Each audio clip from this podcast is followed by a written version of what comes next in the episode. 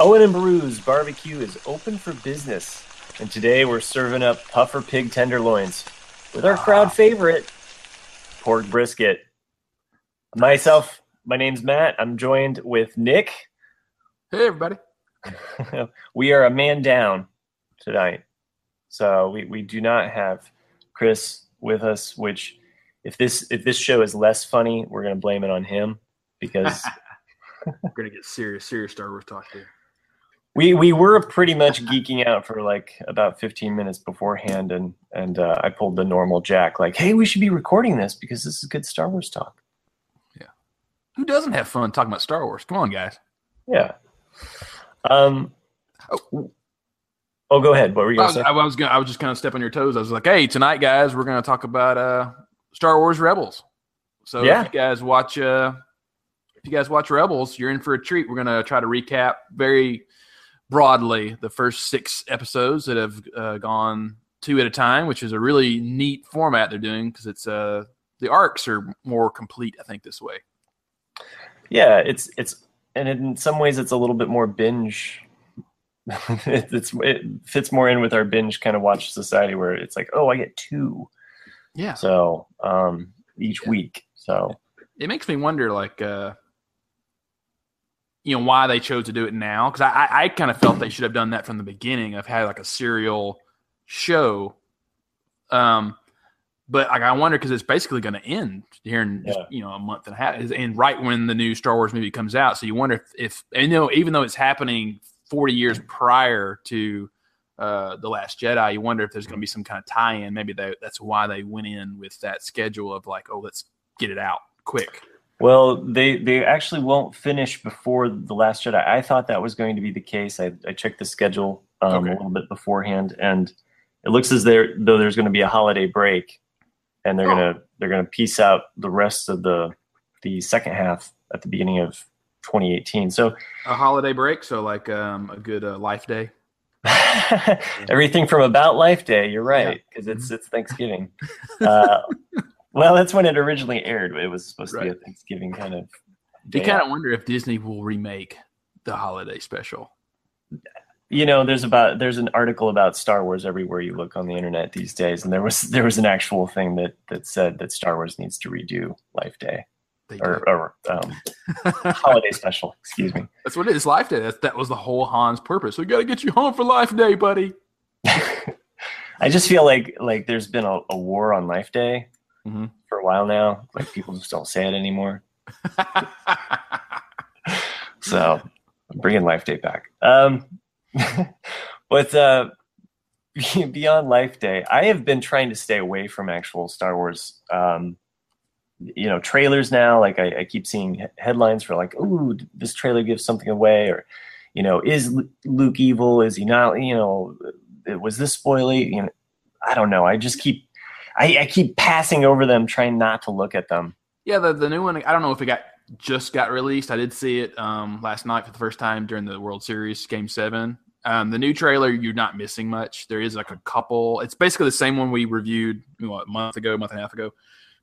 There's a couple extra little scenes, like you see Luke um, walk into the cockpit of the Millennium Falcon and turn on the lights, you know, so you get that Oh, sound, you know, and yeah. uh, uh, you I see, saw- I saw that photo today on Instagram, and I was like, "Ooh, that looks really cool." Yeah, but like it's basically the same trailer, and especially the same voiceover stuff of like you know Ry- uh, Kylo Ren saying like you know let the past die and all that. But it's it's. Oh, I mean, there's a couple of just little extra things, but nothing that you're gonna be like, ooh, you know, Right. It's it's it's. I, I, I, at this point, I feel like I just need to put on the blinders and like headphones, and you know, I actually took Star Wars off my favorite list on my Apple News feed so that I don't, I don't get as much Star Wars. Like it still pops up, but you know. Anyway, um, Rebels though. yeah, um, let's wait before we begin. like to just at least point out where you could send feedback to our show. Um, the force is well done at gmail.com. Uh, Chris came up with that wonderful title, just like our, our show title. Uh, you can follow us on Twitter and Instagram at Owen and Beru's Barbecue. You can find us both uh, through that name there. Um, and we are a Jay and Jack production. So Uh, if you like to help support us, you can become a patron. Uh, donating a dollar will gain you access to the After Dark podcast. And uh, at the $5 level, you get access to the patron Facebook page plus an extra patron choice episode each month, right? Yeah. Yeah. We So- try to try our best. Yeah. Well, I'm on the most recent one, so that's why I'm pushing it. Um, ah, okay. Yeah. So I give a, a top five list of uh, scary movies. So I love also like you know we're not the top when you when you type in Star Wars in your podcast searches we're not the top one but we are the top if you type in Owen we're the only one type in Owen and we're there I like I like to think of us as like a, an elite, fine puffer pig tenderloin. yeah, that was awesome. By the way that was I did like that. I was like what the heck is these puffer pigs? What do they do? And then I was like oh we found out. I was like oh okay that's pretty cool. Some some up between a, a, a puffer fish and a pig. So. yeah blowfish yeah and a pig yeah.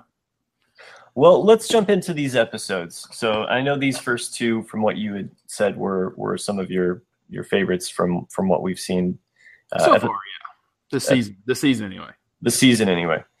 Um, well, it was a, I mean, if you like jetpacks, and who doesn't? Cool Mandalorian armor. This episode is for you.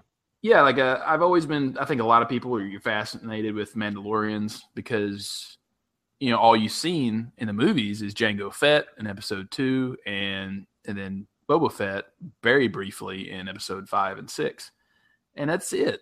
And Yeah. uh, you have a couple episodes in the Clone Wars cartoons that are you know about their their rebellion and the dark saber and all that but you're seeing more of like the dark side of the Mandalorians. And so this one was a bit more of optimistic of like some factions are, you know, sp- aligning with the empire and then there's some that aren't and Well, yeah, Clan Saxon was aligned. Saxon. uh, yeah, they were aligned with the the Empire, which makes sense. I mean, Saxon, come on, Anglo-Saxon, we get it. It's it's a it's a white thing.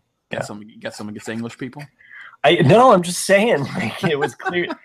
I mean, some of these other clans, like Clan Kriz, Kriz, Kriz, It cries, yeah. yeah. So, um, Clan Wren, of course, which we know as Sabine Wren. So, uh, yeah, I, the the little uh, recap that I have written down here is um, for those that uh, I guess didn't watch the episode. But you know, I guess if you're interested in Rebels, this is a good season to start. I think you know, just jump jump right in. Yeah, well, this one is it's one of the things the the good things I'm liking about this one is they're really tying it in not to a New Hope, they're tying it into uh, uh, Rogue One more, Rogue and then into a New Hope because you're starting to see now, and especially these last two episodes, you're seeing uh, the two Tie Fighter Defender, Tie Defender. Uh, you're seeing um, uh, the the elite stormtrooper, the black, the dark black trooper. Yeah, you're yeah, seeing, seeing a lot of the, the yeah that you're seeing these characters that are in Rogue One, and you're like, oh, okay, that's cool. They're slowly, well, not really, sometimes forcefully, kind of aligning them. Are Like- they te- are they technically a dark trooper? Because I, I don't think of them as dark troopers. well, they, they call them Death Troopers. Death troopers, yeah, Yeah, Like when I think dark dark trooper, I think of the you know the video games, you know, like, you know Kyle Katarn and all that. Yeah, my my son wanted a Death Trooper mask for Halloween one year, and it, it was it was kind of one of those funny things. Like, yeah, sure, have your death mask. um, let me let me read this recap because at least I typed it out, so um, or at least copied it. Sabine, Kanan, and Ezra lead Clan Wren in a raid on a Clan Saxon outpost to rescue Sabine's father, who is being held captive by Clan Saxon on behalf of the Empire. The outpost turns out to be a trap to capture Sabine, but they are rescued by Lady Bo Katan and Clan Kriz. Krizzy? I don't know how to pronounce that. I never picked up on that. Kriz? The Kryze. I'm the worst at enunciating and pronouncing things. Uh, as Bo Katan uh, should have become ruler uh, of Mandalore after her sister, Duchess Satine, was murdered. Uh, Sabine attempts to give her the dark saber, but Bo Katan refuses to accept it. Um, Sabine's father is to be moved to the capital ci- city. Oh, Oh, so you're going for you're going through both of them. Okay. Oh, uh, no, I was just finishing out this one this one episode. So he's he's being moved. Where was that at there? The attack convoy and oh, sorry, totally murdering this. uh, the, can- the convoy was in, wasn't it? yeah, yeah, it is. Yeah, um, he's being in the moved to second part, capital too. city. Uh, no, I think that was in part. I'm reading. Okay, you're right. You're right. I'm sorry. Yeah, uh, they attack the convoy, and which was the cool part with all the jetpacks flying around. That's why I was like, I mean, it just jetpack city. Uh, and that scene where where Ezra is actually trying to uh, stab the lightsaber through the floor of Yeah. the of the. I mean, that was such a cool scene. Um, anyway, they they attacked the convoy and succeeded in rescuing Sabine's father, uh, Alrich. Alrich. Wren Alrich, but I'd say. yeah he was clearly an artist so that was cool. Um, who turns out to be as much of an artist as sabine. Sabine is contacted by her mother just as the empire reveals a new weapon the sound of which sabine recognizes. They rush to the site of the attack and find every mandalorian w- warrior vaporized. Sabine is devastated as she realizes they were killed by a weapon she personally designed for the empire. Wait five minutes you actually your wait five minutes. Uh, yeah, no, I, I liked it. It had a nice little mystery there at the end of like, ooh, what's that? You know, and it's another. I, w- I wouldn't have liked to have waited a week or two weeks to see Oh. the next episode. So that's Yeah. another good reason why they're serialized in, in this one. But yeah, I liked it. You had a you had a good uh, setup of of you know a good purpose of like, hey, we're to rescue. I didn't remember her father at all from last season. So He, her father's never been in it actually. Okay. So this was the first time we got to to meet the father. Now, Bo-Katan, she was in some of the Clone War episodes, and I think, you know, this is the other way that this season has really firmly rooted itself between Clone Wars and, you know, the the the very edge of A New Hope with Rogue Mhm. One. You know, it's like it's it's so, I don't know, it's tying up storylines that Clone Wars never got to finish, and you know, at least you know where that was left. I think it's season five. There's um, about three episodes that deal with with uh, the Duchess Satine's murder. right, Um, Obi Wan and, and their yeah. relationship and, and all that. and Mandalore is under civil war at that point too. Mhm. So, um, but it- anyway, so it was interesting that they brought her back, and even though I didn't recognize her at first, um, you know, it wasn't like, oh yeah, of course, Bo-Katan, you know. Yeah, Uh, I mean, I, I was just confused a bit with the whole dad thing because I'm going like, who is this guy? Like, and when did Yeah. that happen? It's like, did I miss something last season? Because usually I remember it, and I was like, why is he important? But I mean, I just kind of so I just kind of put that to the back of my mind, and watched it for what it was of like, oh, okay, we got good, you know, just let's just think of it as a prisoner, uh, you know, uh, trying to break him out of prison more Yeah. than, than get caught up in who the heck is this guy. Well, and, and I think I think Rebels works pretty pretty well in that that aspect of being pretty loose with like as as we'll see in some of the other episodes where they reference characters that we haven't seen for a long time that you can pretty much roll with the punches and figure out what's going on. Mhm. You know, like so.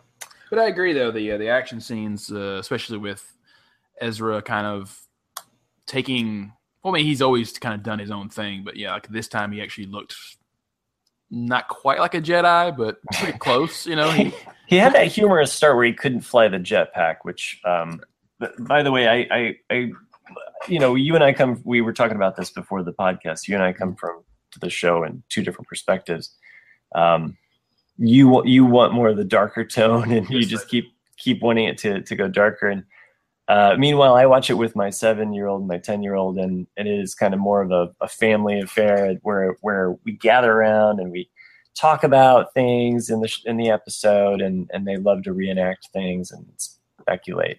Well, you know, like I think I tend to like dark stories because I think a good adventure, a good anything should always put the viewer on the edge of I'm really hoping, but at any point it could tilt and like the hero could die. I mean, I think Lord of the Yeah. Rings does a good job of that, of especially in the first two books of like you're not quite sure if you're going to get out of this alive. And Mhm. the thing with Disney, and even with some some parts of Star Wars, is that they they tend to, especially in the Clone Wars cartoons, but it's a cartoon, they have to keep it light. But right they they don't show how the Empire or how the anyone evil got to this point. They just show the heroes winning the day. It's like GI mm-hmm. Joe back in the '80s. It's like you know, like God, let Cobra win at least one time. I mean, come on. But, yeah, but I, I, would say that Clone Wars has like some of those psychological elements that kind of challenge you. You know, like when one of the Clone Wars goes goes wild and kills one of the Jedi. Um, I know we're talking Clone Wars and not Rebels, but um, and and Clone Wars, I think it was unique in the fact that it was produced by Lucasfilm mm-hmm. um, when it was independent from Disney, um, and and it I don't know. I mean, it is it is a darker tone show. I mean, even when I watch it sometimes with my kids, I'm like, wow, this is really brutal.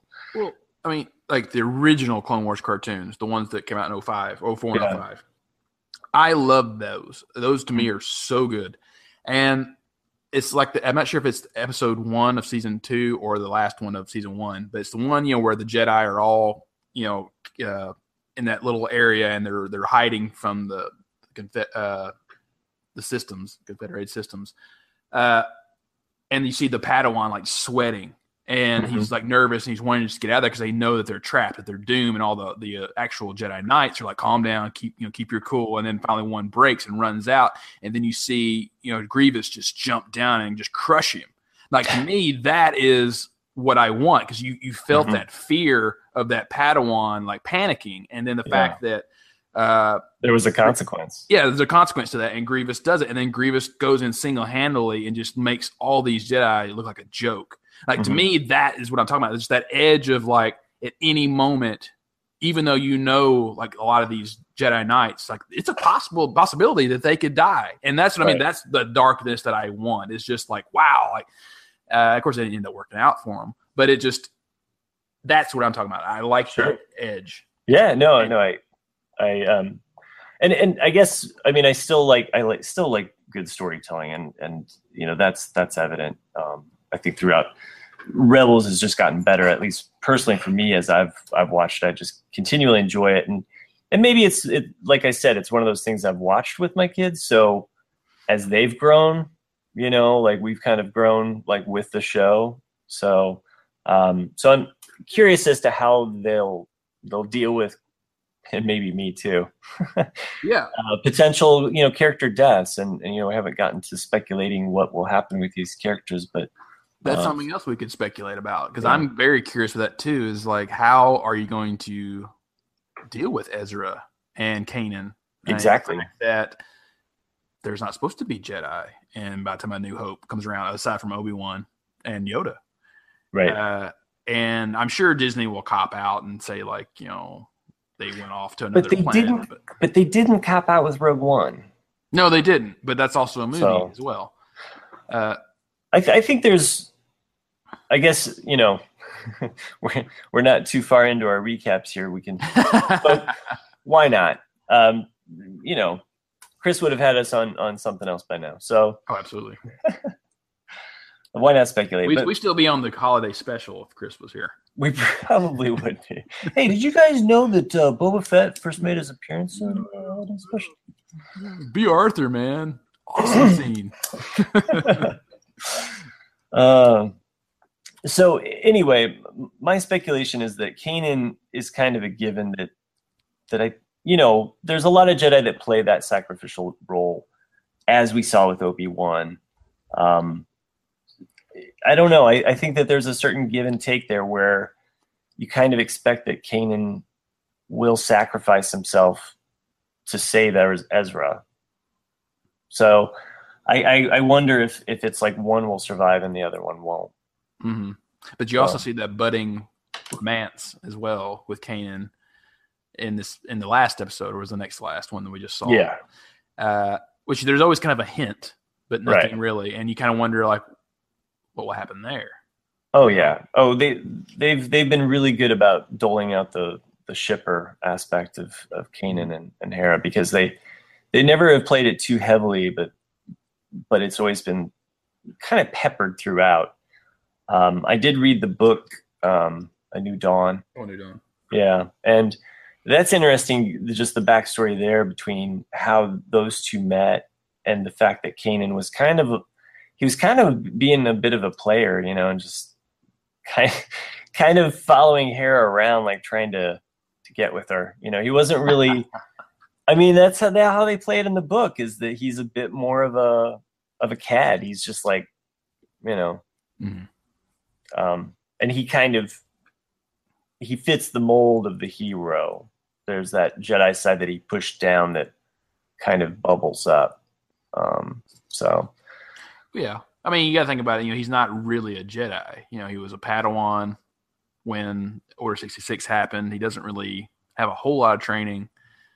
And well, that's tec- technically he was knighted. was he knighted? Okay. In well, he was knighted in the Jedi Temple there on Lothal um, by the old Inquisitor, Oh, like a Force ghost of the old Inquisitor. So take of that what you will. how convenient. All right, let's get to part two. Yeah. Um, by the way, I, I like this opening, but you know, uh, you know, I, I felt that it was going to be a trap. Of course, it was a trap. Mhm. Um, they they kill off the uh, the mom and the brother just like that. They're they're back again. Uh, part two: Sabine is relieved to find her mother and brother have survived the Empire's attack. As more Imperials arrive, Sabine and her allies are rescued by Clan. Uh, whatever. Uh, while Bo Katan and Ezra destroy the pursuing TIE fighters, Saxon shows a recording of the weapon's field test to Thrawn. The weapon superheats an alloy in Mandalorian armor, killing the occupant but leaving stormtroopers unharmed. At Bo Katan's camp, her men conf- confront uh, Sabine for her role in the creation of the weapon, which she named the Duchess, after Bo Katan's sister, conveniently uh, named Satine, which rhymes with Sabine, if you're not confused by now. Sabine convinces Clan Kreese Krazaz uh, to join her in a raid on Saxon's Star Destroyer to destroy the weapon. During the assault, Sabine is incapacitated by Saxon, who orders her to adjust the weapon to its full power. Little does she know she can pull a Superman too. And she does. She recalibrates the weapon to target Imperial armor, which stuns the Imperial troops. Sabine slashes the weapon with the dark saber, breaching its power core and destroying the Star Destroyer. Later at the Krizzy, I, I hate the fact that I can't pronounce this. Uh, Sabine gives Bo Katan the, the dark saber once again, making her the true leader of Mandalore. Yeah. So Yeah, I mean, there were some interesting things about it, and that um, Thrawn, very calculating, was not that impressed with the weapon, and demanded that Sabine be captured in order to, for bringing the weapon to its full potential. And this is kind of where I was a little disappointed with the episode. Um, even though I liked the episode, it's it had a very Disney ending to it. Uh, and that I, I I wanted the weapon I wanted the weapon to really come to full potential, and because like in my thinking is that you know the Mandalores you don't see them during uh, the Civil War you know that's coming with a New Hope and Empire and all that you, they're non-existent you don't hear anything about them other than Boba Fett, and so I mean I think in the EU I think when they, it's no longer canon I want to say that the Mandalorians got wiped out by the Empire for just Mm. natural rebellious nature and I felt this would have been a very good uh, later episode to Hmm. where if if actually this weapon actually does wipe out the Mandalorians, you know, I uh, see. Not all of them, but you know, a good majority of them. She did just destroy the prototype. The Empire clearly has The blueprint has it on a hard drive somewhere in the cloud. Yeah, in the cloud. and uh, so, you know, I guess I guess that could always happen. You know, the I destruction. mean, I mean, you wouldn't have to show it, but you know, Yeah. you could you could have. I mean, just like in how the first episode ended with just the sound, you know, and then people dying off. Like you, you could have have done that because I can't see. You know, it's just like the other guy, you know, and the other Mandalorians there were working for the Empire saying, "Well, can't this be used against us?" And the guy's like, "Shut up! You know, it's all about you know my power." You know, ha, ha. Uh, I mean, that was it was smart of that guy to think that way because you, you can see the Empire using it because they don't care. They just want power and they want control. And the Mandalorians are clearly a threat to that because they they're an independent rogue kind of world. Yeah, and um, clearly superior fighters too. So, But yeah, but the whole Superman two, dead on. That really, like, really, I was like, you really think she's gonna fix the weapon under duress like that? Like, you sap. Come Yeah. on, yeah. who's, who's gonna fall for that? um, yeah, I mean, I liked I liked the fact that we did get both of them together. I think both episodes make each other stronger. It's like on its own, maybe this one would just be a four. Maybe the first one would be a four point five, and together they make four point two five or something like that. I don't know. I, I it's hard for me to rank these because to me they're I don't know. Yeah, I mean, there's to me, there's only a handful of in the entire series that are like, wow, it's a great episode. You know, and Yeah. usually they have Vader in them, but, uh, or or Ahsoka or something like that. That you know, characters you're like, oh, like this this is an important episode because this is happening.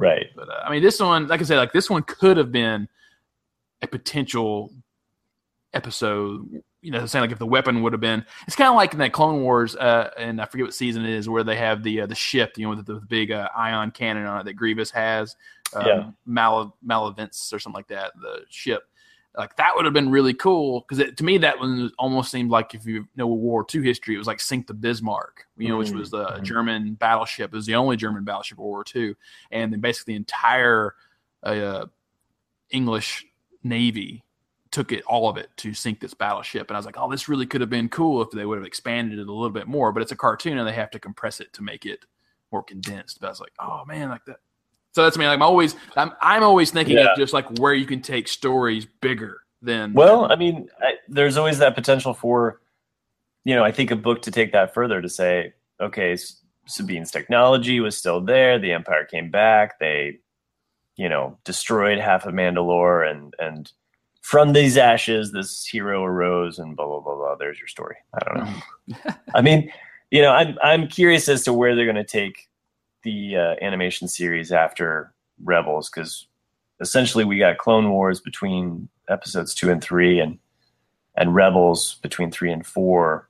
I feel like the next place for them to go is between um, six and seven. Nah. Oh yeah, No? three sixty seven. Yeah, I think so too. Uh, they'll do something like that because I, I know Kathleen Kennedy has said that, you know you know they're not going to touch anything with Lucas's films. Like that's just what it's going to be, and that's it. Right. And so they, yeah, they've got a definitely a big sandbox to play in when it comes after Jedi, in between uh, the Force Awakens and everything. And of course they have that other new the new uh, Forces of Destiny. yeah Forces of Destiny. They have that Yeah. now that shows like heroines, you know, and Yeah. um, It um yeah, my um of course my daughter's all about it. Um and it's great cuz at least it's on YouTube. So it's just something that, you know, pops up or what have you. But uh the um I've I've seen I've seen quite a few of them. Uh there was there was a really humorous one uh that was just released October 30th. Spoilers for Hera, she's she survives. We already kind of knew that because she's in Rogue One. she's a Rogue One. Yeah. Yeah. Uh, but they uh, there's a Forces of Destiny where she is on uh, Endor, um, and there she actually has an interaction with Han Solo. Um, but the the Ewoks are hungry and they're going to eat stormtroopers.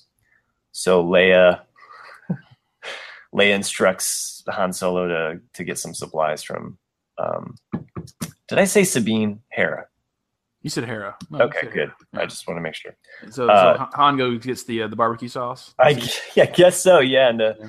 the pork and the pig. Yeah. uh, the puffer pigs. Yeah, They try. That's that's the one of the things that always made me, as I got older, laugh about Jedi. It's like they're they're just they're just you know partying it up, you know, and telling stories and everything. It's like, dude, they just tried to eat you like- yeah, ten minutes ago, and you're all cool with it now. Like, no, I wouldn't forget the fact that all these little teddy bears just tried to eat me. I'm just gonna the- be bitter about it. in the uh, in the comic book uh, Shattered Empire, which takes place immediately after Return of the Jedi um, ends, they they show a scene of, or maybe it's maybe it's not that comic, maybe it's a different comic that I'm thinking of. I've read way too many of them now. Um, but there's a scene though that specifically shows them celebrating, and these these rebels are are saying, "Hey, this meat tastes great. What's this meat?" nice. so uh, a little a little something more where where it proves that the Ewoks did cannibalize and, and they did eat some of the stormtroopers. So Yeah. there's a little darkness for you there. They're probably a little gamey, I bet they were. stringy. Uh, I don't know. so um, anyway, Hera, Chopper, and the Ghost are all on Endor. So those those three three things we know the trajectory of. So um, I guess we can get to the speculation of some other characters later. Um, on to episodes three and four. In the name of the rebellion, I ask you to stop shoving Saw Gerrera down my throat. I think that's I think that's the title of this episode. he's the only. I really like Rogue One.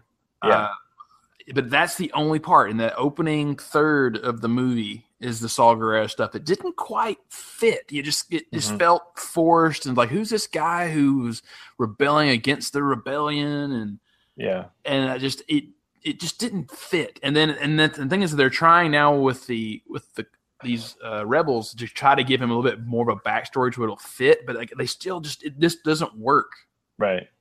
And I- it, yeah, I, I'm no, that's that's uh my uh my my notes on this uh, say the next two two part episode also connects a Clone Wars character that um because he first appeared in in uh, a three part uh, arc in Clone Wars. I think it's season four, uh, if I'm not mistaken. Which, by the way, not the best episodes. Like, I mean, I've watched those again, and I'm just like, yeah, it's okay. Yeah. you know, it's. But anyway, yeah, he appears in Rogue One, and um, Saul returns to incite uh, basically a teenage rebellion amongst the ranks of the rebel family crew. Um, hijacks their kids, and um, yeah, um, I don't know. Uh, this this episode, um, I don't know if I really want to go into a long yeah. I mean, it- breakdown of it. like I said, I, I felt you know like like kind of like what we were saying before we started recording. The first two episodes and the last two have been the good ones. Like the name of the rebellion, part one and part two, were kind of like I watched them. I was kind of like, Yeah, it's just I mean they're they're good. I mean I like it, like I said this is the first one where you really started to see the the links between Rogue One and this because you're seeing uh Saul in, in the first episode and Mon Mothma and the the feud between them of like why he's breaking off he doesn't really want to work with the rebellion and then in episode two in the second episode the name of rebellion part two you're seeing the the super the, the big kyber crystals which is what Yeah. powers the death star so you know if you if you watch rogue one you realize that the, what the crystals are being used for and you're like oh okay i see what they're doing there the linking the Yeah. linkage I liked overall. I, I didn't have a problem with that plot, um, and I enjoyed. Uh, I think I think you broke it down really great. The the first episode, you know, they're focused on this dish, and and you know the rebels are basically saying, "Hey, we want to use this. We want to tap into the Empire super dish, basically, Yeah. and try to get secret information." Uh, meanwhile, Gerrera shows up and uh, basically kind of blows it up and steals uh, Ezra and uh, Sabine. Doesn't really steal them. He's basically like, "Hey kids, hop in my U-wing. I've got some candy." And they're like, "Cool, Uncle Saul. Where do you want to go?" And he's Uh. like, "I'm kind of obsessed with this super, super secret weapon. Let's go uh, track some something down." Yeah, I mean, it made no sense. Like, really, I mean, I I saw Mon Mothma's side on this. You know, it's like the whole Sabine, or or uh, was it Sabine or the other one? Uh, Ezra. Not Ezra, but No. like they want they wanted to blow it up. You know, they wanted to blow up the satellite as well. Like, I so see Saul's point of view on this. I was like, no, I was like, it's silly. I was like, if you blow it up, it's just a, a pinprick to the Empire. They don't care. Like, it, it just was like, oh, someone blew up our satellite. Big deal. Build another one. But if you can tap into it without them knowing it and learn information, that would be huge Yeah. and so it didn't make sense to me in, in the fact that like Saul just shows up and drops some bombs. It was like, hey, jump in my plane, hey. Like I'm like. but I mean, I get it. It's cool for kids to be like, oh, like you know, the good guys won. But uh, I guess it would kind of would have been boring for kids to watch an episode of just like, hey, we put a tracker on a satellite into the episode.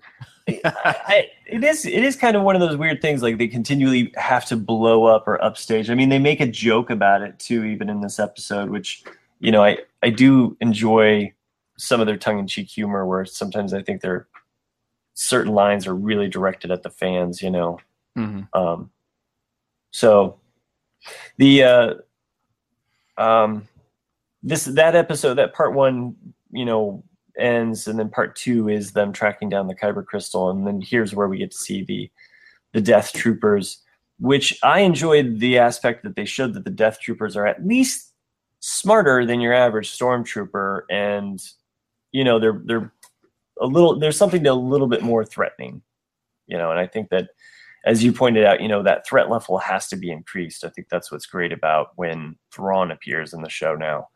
Yeah. Um, That's another point I meant to make too about Thrawn. Like I'm curious what they do with him because I, Mhm. I I don't want him to die in Right. Rebels. I, I really don't. Um, you know, the Inquisitors and things like that. You're like, okay, yeah, they can be dispensed with, but Thrawn is such a great character. I I mean, I can't see where they're going to go with him after Rebels, but I just don't want him to die because I mean, I I remember you know him reading you know after the Thrawn trilogy. It's like, no, he he clearly lives. So Yeah. you know, you can't even though those aren't canon. I don't think.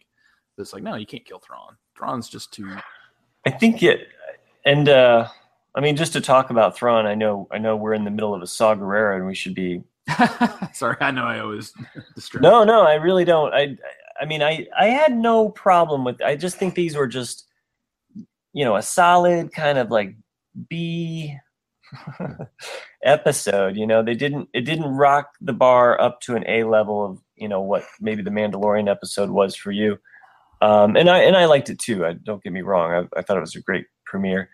Again, like this, the the double structure here, and still getting like one solid story out of it. You know, it's rewarding to watch. You know, a whole forty minutes, Mhm. forty five. Um, but back to Thrawn, and and I mean, really, what makes him such a great Star Wars character? I was thinking about this um, because you know, I I hated him. I hated him in Heir to the Empire and, and reading it in the Thrawn Thrawn trilogy because he's so smart Mhm. you know, he doesn't have the physical, you know, or force powers of, of Darth Vader or Luke Skywalker. He's just got his mind, and, and he is such a great tactician um, in how he figures figures things out. And I think these next two episodes, um, Well, at least with the flight of the Defender, I don't think he's in the occupation. Yeah. he's he's he's uh he's Patton. He's General Patton. That's Yeah. what he, that's what he is. I mean, the the scene in uh, Defender where he's shooting at the Tie Fighter with his pistol. Is straight out of Patton. That's right. That's, that's what it is. And uh, I think they're that's what they were trying to go for is that you know he is this he's this general who is in love with his with his own you know he's a prima donna. That's what he is. Uh, but he but you know most good generals are. I mean MacArthur was a prima donna. I mean all of them are. They they're in love with their own legend. So. Well, well, the uh, to set up these these next two episodes, and I, I, I made a couple notes here. Um, was Ezra being uh, prophetic when he said that he was returning to Lothal and he's there to stay? oh Like- I guess I must have missed that line Yeah, he. I mean, he Uh, says it very like emphatically, like I'm going. You know, I'm returning to Lothal. You know, like and if I'm going, I'm there to stay. Like, like he was kind of like because he was he's upset. He's frustrated with the rebellion not helping. You know, we saw that Right. build up at least with the Mon Mothma uh, Saw storyline. So it does make total sense in the fact that that's where he started. You know, he was just a, a, a kind of like a common thief almost, you know, Right. just a hooligan. Street. And uh, but he always did. He always wanted to help his planet, his system, and now he's got the power to do it. Not really. He does individually that he can make a difference, but you know, he does. He sees the people that are helping him, not really helping him Yeah, and uh, I can totally see that as a, as a way out now. Um, saying like, "Hey, I'm going to go help my planet and start my own rebellion on my own planet." right, right. Or or be there and and and stay with that planet. I mean, it. Um, there's there's a couple other uh, you know possibilities uh, which I'll I'll get to, but um, anyway, I'm really not sure why these parts these aren't just a one and two because they they do flow and connect together. Um, uh, however, it, it is worth note, noticing that uh, at the beginning of the occupation, um, Sabine's hair has changed. Now, Yeah, this this is before she goes undercover. So it's, it's before they even go undercover. Her hair's changed. yeah. It's just it was just like a dark black with like a little light purple or something, or a dark purple on the bottoms, Right. the, the tips. Yeah, I thought that was really strange because you're so used to seeing her with the white hair. Uh, Yeah. No, no, typically her hair changes once per season. Usually it's at the open is her new hairstyle, and that's usually what they've they've kept it with. Probably for the animators, uh, you know, as well. But uh, you know, they do like to have her to have her own flair and style, so they do change it up. Um, but it is usually just once per season that they do it. Now, it might seem strange to talk about Sabine's hair so much. Um, my daughter noticed it as well, of course. And I thought it was interesting that she said, oh, she's letting her hair go natural, which I hadn't thought. Like, that's her natural hair color that she's letting uh, come through. Um, also, uh, is there a time? And so, this was the other thing is that I think it's supposed to indicate that there's a time jump between episode four and episode five. Most There's- likely. Yeah, there's like some some time there. So, and that's the the the only the other indication is is that her helmet has a new paint job as well. Mhm. So, anyway, I just wanted to kind of point those little because they're tiny little clues that I think just let us know. Okay, like episodes one through four. You know, maybe it's one year and three months before A New Hope, and now it's one year. You know, like three months have passed, or who knows. So, anyway, uh, and maybe they have a dye salon, you know, right there on the ship. But Zeb's like really good at dyeing hair. That's why he's purple. He is. Um, anyway, um, the first episode's called The Occupation. It's not a job, it's an occupation. um, after a really bad vision of Ryder and Old Jho, uh, Ezra finally gets his wish uh, from Mon Mothma, and the rebels are sent back to Lothal with humorous disguises. Yeah. What, what, which among these these disguises did you find the most Well, I guess I guess probably Zeb.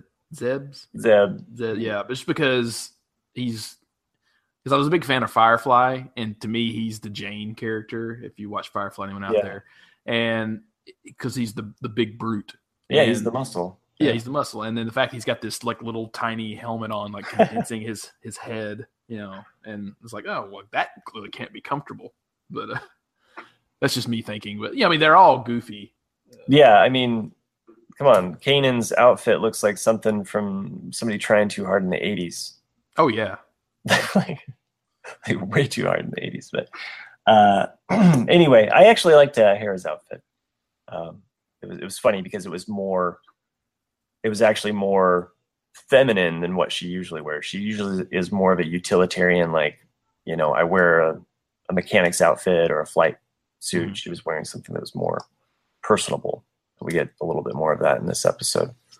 Um, other things, uh, rebels are sent back. Uh, yeah, I got that. While, uh, the, excuse me, the other part I wanted to note was that Rex and uh, Kate, uh, Kallus, Yeah, right. They fly off with the ghost. They have a funny interaction there where Kallus thinks he's going to fly the ship, but um, he's he's not. I don't know. It was just great. I thought it was it was great where Rex was like, "No, you're not Yeah. flying the ship." Like, no. he also looks like he's gained some weight too. Not Rex, but uh, uh Yeah, Spectrum. You know, like that's uh, or Fulcrum. Fulcrum is what I was. Yeah, it's like wow, like he's really let himself go since leaving the Empire. You know, he's got, he's got the full beard now instead of like the the nice trimmed. You know, and yeah, yeah. No, he he's he's made himself a, a good home being a rebel. Um, There was another good joke. I'm not sure if it's in Defender or Occupation between Zeb and uh and Rex. yeah, where Where he it's like- says you have a unique face or something. Yeah, something like that. And he goes, "What is that? A clone joke?" Yeah. like. I was like, "Oh, It's really subtle, yeah. No, Yeah. it was, it was, pretty smart. Um, well, anyway, the uh, I think it is in that that uh, that episode, but the the rebel crew attempt to sneak sneak back onto Lothal using a Vizago ship, um, and uh, they've struck a deal involving puffer pigs, which clearly comes into play. Um, perhaps a, a bit more simple humor hu- humor here, but uh, really effective when you're watching it with kids. No, they're they're gonna they're totally gonna play a, uh key role in the Last Jedi. That, Yeah. a total setup. It is. everywhere. seeing Lothal on the verge of destruction uh, really sets a new tone uh, because you know this the planet itself has really been a character through the seasons, and when we come back to it, it's basically on fire. Mhm. Everything's red. It's it's really showing what the Empire does. It slashes and burns, and it uses up everything that the planet has and, and leaves nothing. Um, so uh, I don't really have a like a, a hard breakdown of this episode, but there's a, a tavern involved. There's Baron Val- Valen Rudor. There's Oleg. Yeah, that was neat too, because like, uh, could they had made him sound more German? It's kind of like he's the Red Baron, you know? Like, I was like, That's oh, right. Baron, is this guy gonna come in later? Baron Valen Ruden, Rooter. Uh, apparently, he was uh, he first appeared in uh, episode three of season one, and uh, Oh. last appeared in in uh, season one, episode eight. So he he has some history with the rebels, um, and clearly, as you do with your last season, you got to pull out the stops. You got to pull out those deep characters from season one. Put them in your So- last they're season. So memorable. you know? Yeah, Like, oh yeah, that guy. yeah. Yeah. Um, I expected it to be him to play a bit more of a role, especially when it came to the defender episode of like, oh, you got an ace here because he clearly, you know, says I am, an, an, you know, you might have heard of me. I'm an Empire ace, you know. no, they retired him. They gave him the bar. They don't want him to fly anymore. but that's that was a cover though. I feel Oh, you know? it was a cover for him to to to pilot the the new prototype. You know, because why else have him there? Because it was probably supposed to be hush hush, you know, and everything. And He can't grow a mustache. Yeah. that, that guy that was flying it had a had a nice stash. Um, all right, um, this episode uh, basically it uh, culminates with the rebels being chased through the sewer, sewers of Lothal, um, Yeah. which was some pretty cool scenes there. I mean, I, I felt the tension of like any one of these people. I, I don't know that tension, that dark tension of the noose of the Empire really closing around them. Uh, They find the Phoenix symbols leading them to uh, Ryder. Yeah, I like uh, I like the I like the phoenix symbols. You know, like the whole like oh that's cool. Like they're following the clues and you know, and then of course, though of course the one thing I didn't like was you're in close quarters with stormtroopers firing literally at you from both sides, and they don't hit one person. You're like, are you kidding? Like that's a I know stormtroopers are bad shots. Yeah. still, it's like how is that possible? Right. You need to just hire death troopers, okay? They're much better. Um, yeah, I mean, there's a whole se- sequence with a ladder. I'm like, how are they not getting them? yeah, So, um, anyway, uh, next episode. Uh, so the, yes, they make it to Ryder. I, I can't remember any other major things that stand out at the end of that episode, but um, uh, it it definitely sets up where the next episode begins. Flight of the Defender.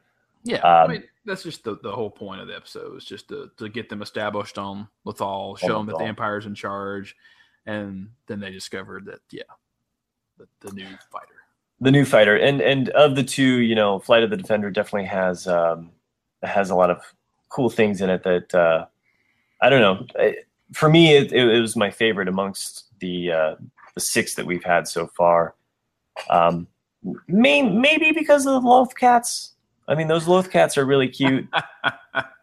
They're they're humorous. They were I, I for a split second I thought they were going to be porgs. I was like, no, don't show me porgs. And I was like, oh, they're loth cats. Okay, cool. Well, they- Which I don't know why I thought that was any better. I was like, okay. They well they've cute. they've been around for a while you know they've they've you know they're a, a native on the fall here but uh you know and maybe this was a little bit expected what was going to happen these loth cats coming up but i did thought thought it was pretty humorous how the loth cats interacted with the stormtroopers and actually attacked them Yeah. I don't um, think the stormtroopers would have chased them that far at the end of the episode. oh Like, really? You're going to chase them, what, six miles? Just because they. I guess if if if one if there is a moral to any of these like senseless killings of stormtroopers, because I don't know how many stormtrooper deaths my my kids have witnessed now, is is that it maybe it teaches them, hey, if you're dumb like a stormtrooper, You don't might die. live. You might. You, you will die? You you will oh oh But like they, the, they lived oh because so they were at the bottom of the barrel. Yeah they were the bottom bottom like they they left Their the post. combat zone Yeah. and lived even though they got knocked down probably knocked unconscious by the the tie defender flying you know buzzing them Yeah. but it's like wow their stupidity kept them alive Well, I loved everything about seeing the TIE Defender um, as, uh, as, you know, just the tension that was kind of building up and even the bumblingness of, of Ezra here as he literally just falls almost right in front of Thrawn. You know, uh, Yeah. just being it. Yeah, it's, it's it seems like something I would do. Like I would just trip and fall and right. hey, I know you. Like you're the guy tries to kill me every episode. Yeah, you know. that was great. That was some. Um, Here- Here's a good question, like uh, just because it made me think of you said tie defender, and that's what this episode about.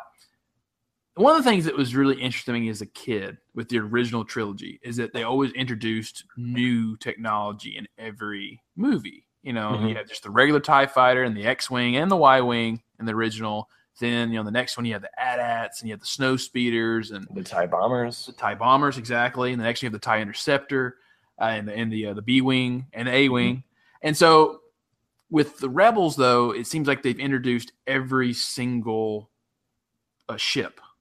Except Uh, the X-wing. Have they shown the X wing?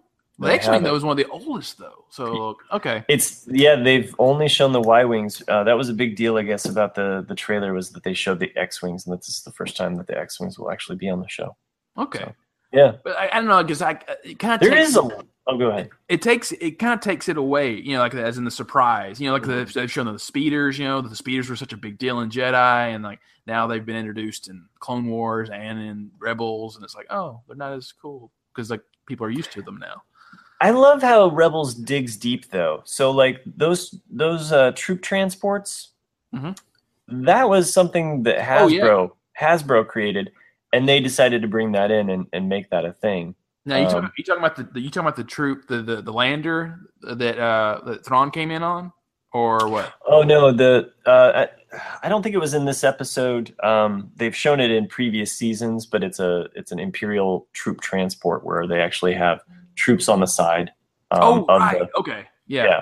it was it was a Hasbro ship, and they actually made it part of canon basically by by introducing it into the show. So It's the same as like what what I was saying though, like the uh the the shuttle that Thrawn lands on. yeah, that was uh, a 1997 edition to you know and a new hope like you see oh it right, you see it just for a split second when the stormtroopers are looking in the desert and go look sir droids you know like Yeah, you see one different- land yeah you Yeah. see one land and then they, Mhm. they introduced it and rebels of just showing like hey like here's that Yeah. ship and you're like wow like that's that's really cool to me like that you're I I um a little a little you know not that I couldn't get any more geeky on a Star Wars podcast, but um I've been I've been playing uh Star Wars what is it X Wing miniature game.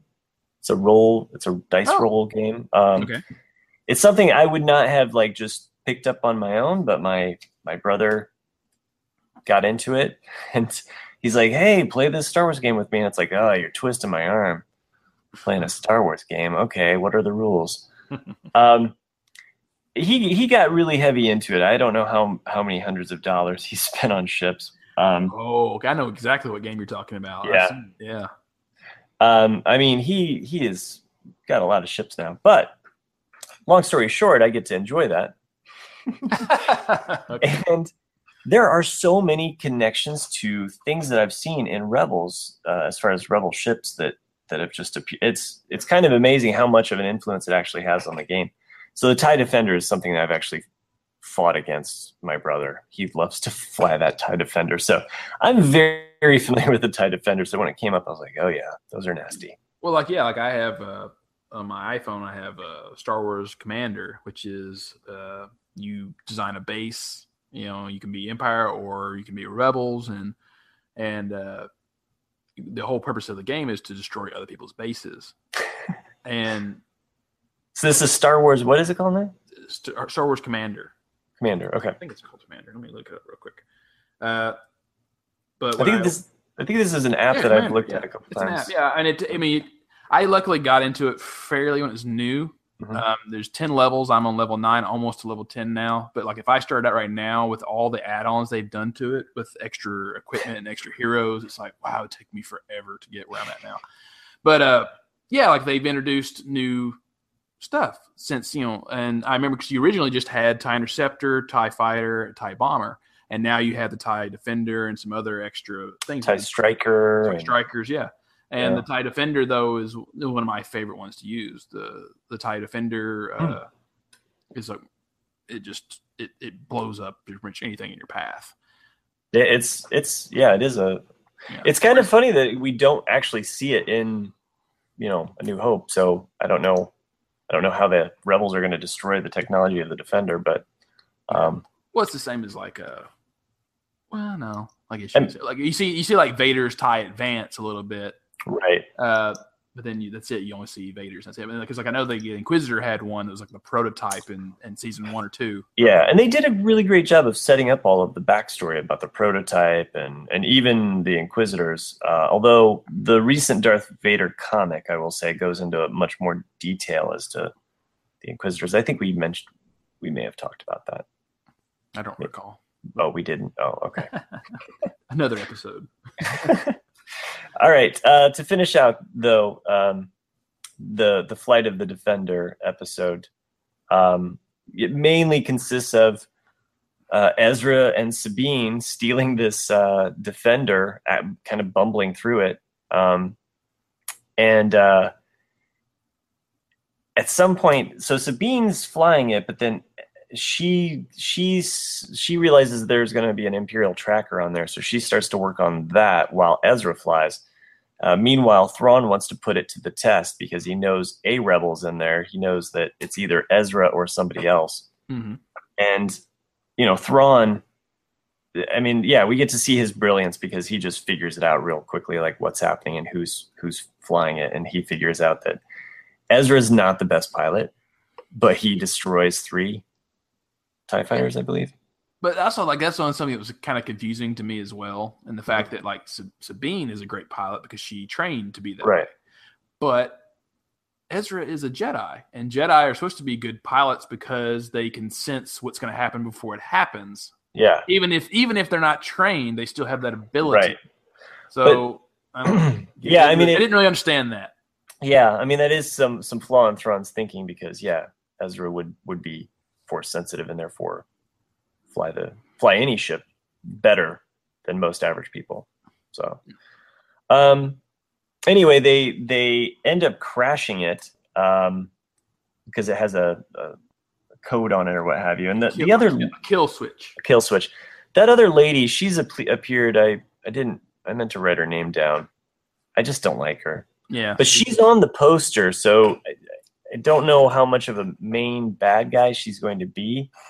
Um, but she's on the main poster right next to Thrawn, like she's Yeah. she's the other evil. So I don't know. Maybe they kill her off and Thrawn lives. they just needed an extra, you know, uh, imperial officer to. just to balance out the poster. Yeah, exactly. All right. Well, um, let's see. the uh, The Empire sends out, of course, uh, some uh, I don't know ships to basically search for for them. Uh, meanwhile, Ezra and uh, Sabine are rescued by a Loth Wolf. Yeah, that was kind of confusing to me. Uh, I'm Yeah. sure they'll build into that in the next episode or at some point because he, you see Ezra see this wolf in the distance earlier in the episode, and it doesn't really play a factor in it. And then all of a sudden, it appears, and no one sees it except Right. him. And you wonder if is it is it some kind of force uh spirit or is it his parents force spirit kind of like uh harry potter you know Mhm. you're seeing Yeah. the deer you're seeing the deer or something but like I, I didn't understand it you know and then all of a sudden they're whisked i'm not to not to step on your No, no, go storyline. for it. Yeah, but uh you know like they're whisked away him and and and uh because she passes out yeah. Uh, she, when the the wolf appears and he says sleep, yeah and uh, she falls asleep immediately, but he doesn't. right So, and then he also says that uh, in talking about the the Loth Wolf, that one hasn't been seen in over hundred years. right It's it's a very extinct, um, the white Loth Wolf apparently. So yeah but then it but then also you know because i could see i could totally understand it if it was just like a force thing or some Mhm. kind of ancient magic but the fact that there's a uh a lothal you know the the cat you know, yeah, there's the Loth that- Cat. a loth cat on top of it which Right. makes me go like oh so it is real uh or Right. I didn't understand it because it's like okay, I can see it if it if nothing ever acknowledged it other than Ezra, but Mm-hmm. the fact that there's a loth cat on top of it, I'm like, oh, Well, and a lot of the promotional stuff, like leading up to the season two, you know, there's there's been a lot of taglines about follow the the white loth cat. Um, so so there's something symbolic about the white loth cat. So Hmm. this is something that Filoni's kind of put out as well as some of the other Rebel um, animators. But yeah, um, the uh, the the Loth Wolf gets them to safety, and uh, Ezra asks him a question of why why he helped them, and it responds with uh, one word: doom. Now, on the the outset of this, this is kind of scary because it's like, is this Loth Wolf uh, harbor? You know, saying something about a harboring? You know, like, are they doomed? Are you sure? You it know. wasn't- are you sure it wasn't Dune? well, it's close. Uh, so I, I had to put on the closed captions just to, to just to check, and it's it's Doom, but it's spelled D U M E, which is Huh. actually Kanan's original name. Ooh, Yeah. So that's interesting. so Kanan's former name when he was a Jedi was Caleb Dume. Now you think, God, that would be. But so if Kanan some at some point dies, but I, I Mhm. you never know anything about like force ghosts or Time. spirit- time Yeah. traveling. So Right. that's even stranger. Yeah, and and Kanan seemed to understand. Like he was like, "I believe you," you know, like he was. And and Kanan's blind, but he can sense stuff. So, you know, maybe, maybe okay. he sensed the presence of of the Loth Wolf there, but everybody else didn't see the Loth Wolf because both of them are force sensitive, and Kanan's. you think they're going like a, with a Game of Thrones type thing here, where you've got the the wolf, the dire wolf, and and and you've got uh, Canaan like warging into this thing and taking control of it to help Ezra. Like, what's going Um, on here? Well, one other thing that I want to just kind of put out here, um, to at least maybe for you to chew on, or, or even the listeners, is the fact that we've seen Ezra's force powers um, throughout the seasons, specifically as it relates to animals. He has always had a connection with animals. True. Um, there's like these space whales that he communes with, and then there's those weird flying manta like creatures that fly. They're like birds. Uh, the owls in season two that we saw. Um, even the Loth cats at the beginning, it seemed like the Loth cats were doing what Ezra wanted them to do Mhm. you know uh, so it you know how the wolf might be communicating with with him you know i don't know it's it's interesting i think it's a really great way to and i guess what i love about it is the mystery and the fact that not only did we get something cool with the tie defender and and uh, sabine and ezra doing doing their stuff um, we got the uh, the force mystery which which i always like Yeah, and oh wow, like you said, how many episodes do we have left? You think? Okay, so uh, we're kind of at that that point too. Um, schedule for upcoming Rebel episodes. Um, November sixth, this coming Monday, is Kindred and Crawler Commanders, Commandeers, Cam- Commandeers, Commandeers. I don't know. It has deers in it. Uh, I, I I just saw that episode title and I was like, really, Crawler Com- Commandeer? Like, I don't know. Anyway, so two episodes on Monday. Uh, and then the following Monday, November 13th, there's just one episode called Rebel Assault. Okay. Following a holiday break, uh, it will be back early 2018 for its final run of episodes. Mike, Mike, oh, and it says leading up to a top secret series finale. Well, that's what I'm So- Like, I- like I said, not only do they have to address the crew and all the characters of the main show, but you also like, what are you going to do with Ahsoka? You Mhm. know, uh, there's a couple of things that they need to really. So, tie so I think you know here we can kind of you know speculate who lives, who dies. Primarily, you know, and I and I agree that Ahsoka is kind of a big question mark, but I also wonder if it's something that Dave Filoni might be wanting to leave open for another series. I, Like, I wouldn't be surprised. Yeah. you know, Because I I always felt that Ahs- I mean I actually talked to Ashley Eckstein about it at Comic Con after the Clone Wars ended, who's the voice of Ahsoka Yeah. Tano, and I, of remember like going like I kind of hoped you'd die, you know, and like she kind of like looked at me like odd because she already knew at this point that she was going to be in Rebels, Uh-huh. I, I, didn't yet, but I was like, well, I was like, you have to think about it from my point of view. I was like, you know, Anakin lost his mom, he loses right. his wife. It makes sense for him to lose his apprentice as well. And right. she's like, oh yeah, I totally see that. But you know, it's just the fact that like, and then it, it didn't happen. But I was like, oh, but I, I'm glad they did what they did, and the fact that the Clone Wars didn't get a proper ending, and there's no telling what would have happened if it yeah. did. But like I said, it's another reason of like why I tend to like the dark side of things and like it. Oh yeah, no, I I love the. Um, yeah, I mean we've talked about the. Our favorite episode is probably still the Twilight of the Apprentice Part Two. I would think mm-hmm. so. Um, who lives, who dies? Uh, so yeah, primarily you know of our uh, main rebel family here. You have Kanan, Ezra, Sabine, and Zeb. All four we don't know their whereabouts or what happens to them post Rebels, and um, you know, we probably won't know. But my speculation still, I feel like I see Kanan sacrificing himself to save Ezra. Um, I don't.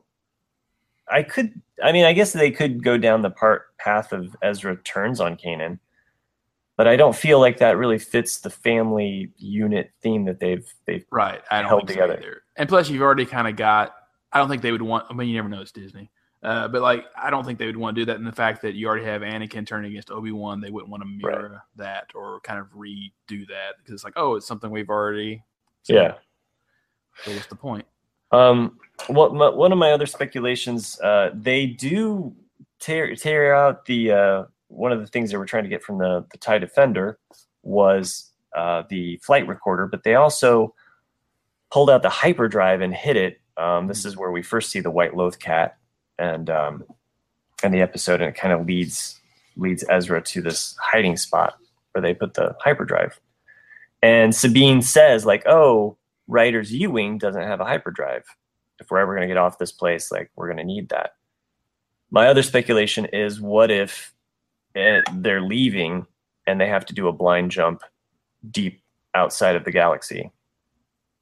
Hmm. Sabine and Ezra have to do a blind jump they're in a U-wing that has got a modified hyperdrive, and then boom. It's in Battlestar Galactica. Yeah. no, yeah, they do. They go. we got to jump. We got to jump. yeah. I don't know. I mean, like.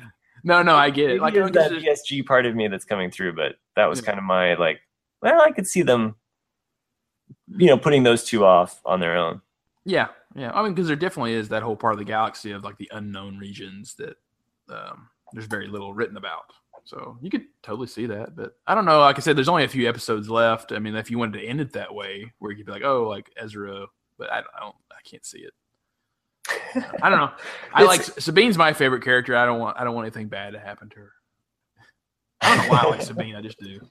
No, no, it's she. uh No, she's she's super cool, and uh I like, I love the fact that she's an artist, and you know, even her outfit changes as they go mm-hmm. they progress through the seasons as well, constantly being adjusted. I think so, it's also interesting, like because uh, it's not canon anymore either. But like you know, like they're you know the whole symbol of the rebellion is based off of you know Sabine's phoenix mm-hmm. uh, symbol. But I always kind of like you know because it in um, the Secret Apprentice or the Force Unleashed. That's what I was called. I was called oh, Secret yeah. Apprentice, but the Force Unleashed, you know, like the rebel symbol came from their apprentice's family crest. Oh, like right. that's yeah. the way I always think of it. Is like, oh, the rebel symbol came from his crest, you know. And I'm like, oh, no, that's not. That's just a legend. Oh, it's just a. Oh, okay. now, I, I, will just point out that uh, one of my favorite lines comes from Ahsoka, uh, from from that uh, season two finale, Twilight of the Princess. She says, "There's truth in some of those legends." Oh well. She says, "There's truth in legends." So I always felt that that was like one of those like little fan service kind of sound bites where it's like she's saying some legend things are true. And as we come to find out, Grand Admiral Thrawn being one of those things that he was a legend and now he's like he's made it into the pantheon. Yeah. Yeah, I can't see them not. I mean, I'm so glad we've talked about this privately too. Like, I'm glad they brought Thrawn in because he is yeah. a great character. Like, how could you not bring him in? And he's the only bad guy that they have had through two seasons. Um, if you don't count Darth Vader, but you know Darth Vader's always there. But he's their their their only kind of adversary that they've ever like focused on for two seasons is is how I don't know how they broke it down.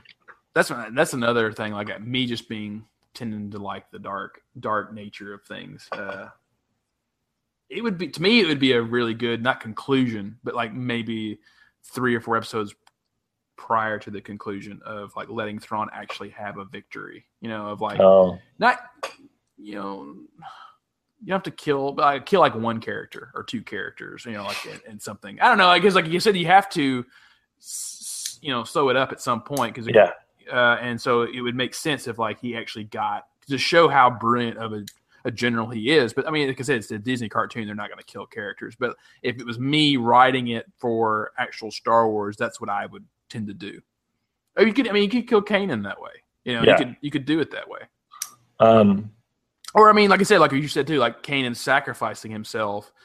So you you have the you have both of it. Like Kanan sacrifices himself, but also Thrawn wins. So it's like that to me would make more sense. yeah. Maybe, Yeah, I, and I- maybe I just predicted it. I don't know. No, no. I mean, I, I've, I've thought that that this. I mean, I think that Heron, that the Hera, Kanan relationship is going to be one of those bittersweet things that, you know, if if if he saves her even Mm-hmm. to protect her, because you know clearly they're setting up um, those romantic. two. Yeah, So, romantic yeah. connection. Yeah. Um, all right, Nick. Yeah, you know what? good. We could we could keep going. It's true. We've been going long. This is probably the longest episode we've had. This is probably the longest episode, and you know we did tackle six episodes. Um, maybe maybe we can come back and, and tackle more. If, yeah, guys, like anyone out there listening, if uh if you want to hear more Rebels recaps, let us know, and um, maybe we'll wait four episodes or six episodes and and do another batch recap discussion. yeah, yeah. There's there's three episodes more until uh, Thanksgiving, so let us know, um, or let us know if there's a topic you'd like us to talk about. You can um, send us an email as I as I mentioned before to uh, the force is well done at gmail.com. Um, you can also help us out. Uh, subscribe to us, rate, review us on iTunes, or tell a friend about us. So, and um, you know, if you purchase a lot of Star Wars toys like I do, uh, you can always go on to jandjack.com slash Amazon and uh, order. You know, I like to look for those little add-on items that are just like warehouse closeouts that are really cheap, like for three dollars. That if I just throw them into my cart, it's something Star Wars. That's I like I like subtle things, Subtle things. like subtle Star Wars things that only like diehard geeks get. you know. I don't know why. Just it's just me. Like you know, if I had if there was like a random shirt or a random something that had like actual Imperial language on it, you know, like the symbols that you see, Yeah. and like I'm like, oh, I'll get that because no one knows what that is unless you're a Star Wars guy. And you're like, yeah, okay, know, that's just me. Um, or if you just like books, because you know I know both of us are, are book readers, so you know feel free to uh, shop Yeah. there. I bought uh Inferno. Is it Inferno Squad? Oh yeah, I bought that at Comic Con. It was like the, the the special edition because it has a different cover than the one that actually came out, and I still haven't read it because like I remember the reviews were kind of mixed. And I was like, Hmm. oh, so if the mo- it makes me kind of go like, oh, I'm not sure if I want to read it now. I'm in the middle of uh, Darth Plagueis right now, so Oh. I'm trying to finish that out before the Last Jedi to see if there's any clues as far as if that's really Snoke or or not. Yeah. But I mean, I, I think it is. I mean, I think that that's to me is the only logical uh, thing. if it's if it's not, it's still a pretty great uh, read as far as learning about the Muns or the Munes. I don't know how you pronounce it, but I've always said Muns. So that book also had mixed too because it skips timeline Yeah. so much that I think that was the biggest negative about it was that it was hard to keep up with what for some people anyway where, Oh. where they were in the book of like oh this is like Palpatine younger and now Palpatine's older and then this Oh. is you know like oh okay Well, I just remember it starts off with Palpatine ol- older and just killing him. Um, that's kind of like the beginning, but then it then it starts with not even Palpatine, and you you're kind of working up to the moment where he meets Palpatine, which is kind of right about where I'm at. So okay um, it's it's pretty. It, it's also interesting too, is like how much Plagueis was actually setting up the events of the Phantom Menace, even. yeah So uh, I mean, was- a lot of the money and that's what a lot of people in hindsight now have said is like wow Palpatine really wasn't that great you know he was just basically fulfilling Plagueis's plan and that he's not this master manipulator that everyone believed him to be. Uh, right. And that's what makes even more sense is if Snoke ends up being Plagueis. It's like, oh, that's really cool to, to yeah. tie in the fact that like there's that line from I think it's one of the trailers that we've heard is that or oh it actually was in Force Awakens, wasn't it? That said, you know, I I've been around to see the the fall of the long, I've been around long enough to see the fall of the rebellion or the fall of the empire. I mean, the fall of the republic. I thought you said something about the the Knights of the the Ren, the Knights of Ren. I thought it was there was a line about the Knights of Ren. But anyway, if you know what Nick's talking about, or you want to correct either of us on anything we've discussed, yeah, feel free. We always love uh, reading emails on on air. Um, you can become a patron member. I, I already mentioned that, but uh, you know, feel free to uh, join all of the enjoyable Jay and Jack uh, productions by subscribing to the whole enchilada feed on iTunes. And um, do you have our uh, patrons we have to thank? I do. I want to. do I want? didn't remember. Okay. I just remember Tab from Tokyo. uh, Eckhart Richter, Eckhart Richter, Molly the Millennial, and I have Ed, the intergalactic letter carrier. Letter this, carrier. yeah. So he's intergalactic for this. The would that would they be letter letter carriers though in intergalactic? Wouldn't they be something else like holocron? Oh, holocron, holocron keeper. keepers. Yeah, yeah, holocron traders. No, that doesn't sound good. Um, anyway, uh, that's our show for this week. Uh, thanks for joining us as always. Um, you know, maybe next time Chris will be back. to interrupt us and sidetrack us more than we already do but we went extra long without him. So um, hope you enjoy the show. Thanks, guys. All right. May the force be with you. Great kid. Don't get cocky.